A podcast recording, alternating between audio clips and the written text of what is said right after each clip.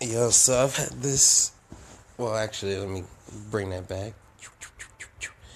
Uh, this is Holmes here, and I've been having. I've I've had this thing going on.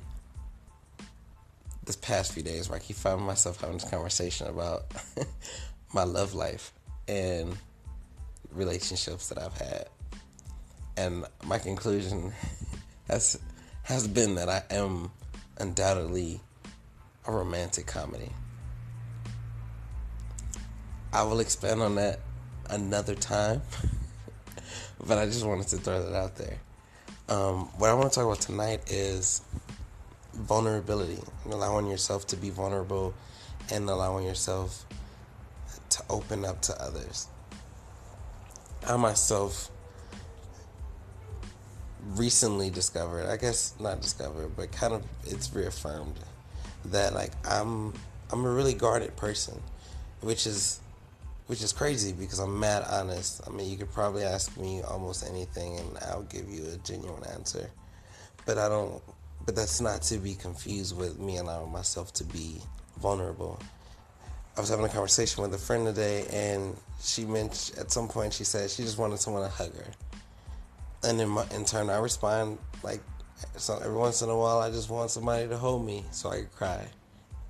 Of course, she thought I was being an asshole and being sarcastic, so she blew me off. But I was being genuinely serious. Um, and it was in that moment that I thought about. It. I was like, man, like I never tell anybody that, but I chose that moment to kind of just express myself and admit to myself, not just to her, that like Sometimes I just need to cry. Sometimes I need, I want someone to be there while I do it, you know? But, I mean, on a deeper level, it kind of just resonated because it kind of helped me think about how guarded I am on my day to day life. And this isn't, this isn't just with like people who are prospects to be significant others. Like, this is with family, this is with friends.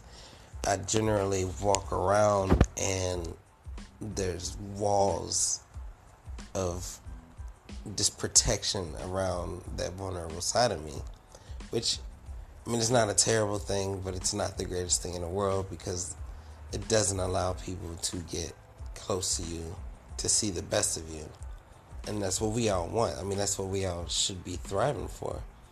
So, you know, I'm saying this to you as much as I'm saying it to myself don't be afraid to let that guard down and don't be afraid to be vulnerable and let someone see your softer side. Um, plenty of us has been hurt. I know I, I have, and I know I've been on the other side of that where I know I've hurt others with my actions or inactions. Um, but that pain and, and the fear of that experience and that pain should never deter you from continuing to open up because ultimately it's for you. You know, it's not for anyone else. The more you share, the more you are willing to surround yourself or your surround your energies with positive and you know That's a word I'm looking for, but I can't find it. but no, like quite literally, if you if you embrace vulnerability and you you become the love that you want to feel for yourself, then undoubtedly it will come back on you tenfold, if that makes sense. Like you become the thing you want to be. And so ultimately, we all want someone that's vulnerable and that's that's present and that's caring and that's you know nurturing or whatever that case may be. We want that person for us, but a part of that is becoming that person for ourselves. Because as long as you know, as long as you're guarded, the people you interact with, the people you meet, will also be guarded. And then it's just kind of like a cycle, you know. So I mean, that's it's one of the things that's that's on my mind, you know, and I, I really hope that helps in any way. Or maybe not, you know.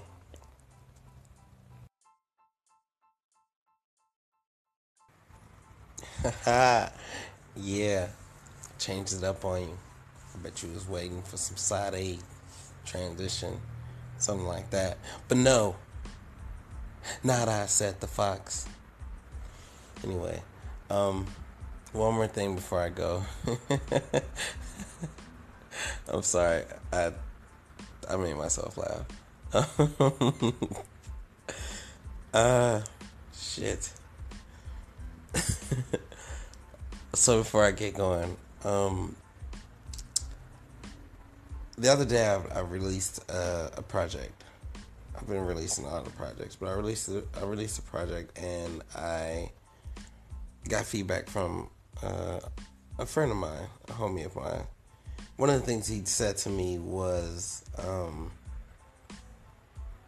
he told me to practice not not just because he said he he said he could see what I was trying to say, but he didn't.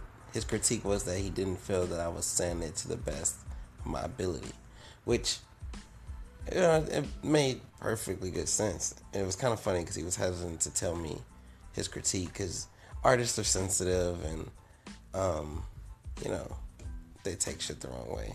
But I don't, or I try not to. I might. um, but this, this little like tidbit that he gave me, it it was deep. You know, it meant so much because it's something that I have been working on. It's like I always have this idea of what I want to do and what I want to say, but I um I may not always as execute how to say it to the best of my ability. So that's something that I'm working on personally for myself. And you know, obviously usually these posts are about me trying to also encourage you guys to take some of the similar steps that I'm taking. So if you have a voice, if, if you have the gift of writing, if you have you know, the visual arts, and you and you have a voice behind any of that, and you want to use that voice, do what you can to say what you're trying to say to the best of your ability. You know, don't just sl- slam a bunch of paint onto a canvas and call it art. You know, make sure that that your strokes are purposeful. Make sure that your words that are written are are powerful in the sense that you don't overwhelm with that message. You know, um, if even if shit, if if I don't know, I keep. This is clearly not for children. This part, so don't let nobody hear this. Um, but yeah, no, I mean, say it like say it with purpose and say it as right as you can because people will hear you. And that's one of the things that, I mean, when he said it, like when he told me that, I, I thought about it and I was like, man, this dude's really on to something. So, I mean, it's, that's kind of food for thought. Um, I feel like this is also one of those topics one could ramble with, so I won't ramble on too long about it. But I will say, let's that that's that's homework. If you are listening, if you've made it this far and you're listening, that's your homework. If you know your voice, then figure out how to say what you want to say to the best of your ability. And if you haven't found your voice, find it. And when you find it, figure out how to use it in a way that only you can and be as loud as you need to be and as powerful as you need to be. Just make sure your message is heard and it's understood. This is Tone. That's that's a little common talk with a little 365 of yes you can. Signing out. Um, today's shout out this fall, my if you in if you're in the Chicagoland area and you need a good cut, like a very good cut, go to Blues Barbershop. It's in Hyde Park on 53rd Street, just up the street from the it's just west of Boston Market, one block west of the Boston Market, and one block east of the Target. It's right in the middle. Blues Barbershop, man. There's there, there's some good guys in there. My my personal barber, his name is Nolan. You go in there, you ask Nolan to hook you up. Tell him Tone sent you. You guys, he'll take care of you. Uh, if, if Nolan's not there, you got your man's Rico. He's he's good with the good with the Clippers. I mean, you got Elliot. Those my boys. So special shout out to those guys. Um, Blues Barbershop. If you ever get a chance, you're in the Chicagoland area, you're near Hyde Park, or even if you're not near Hyde Park and you just need a good cut that you can rely on, uh, those are those are the ones. Like check them out. You can look them up on Instagram. Precise at Precise Cuts for Nolan, and the other two I'll I'll get theirs. I, I remember his, and a C U T Z because you know everybody's special, I guess. But yeah, but yeah this is Tone. Uh, signing out, guys. Have a great night.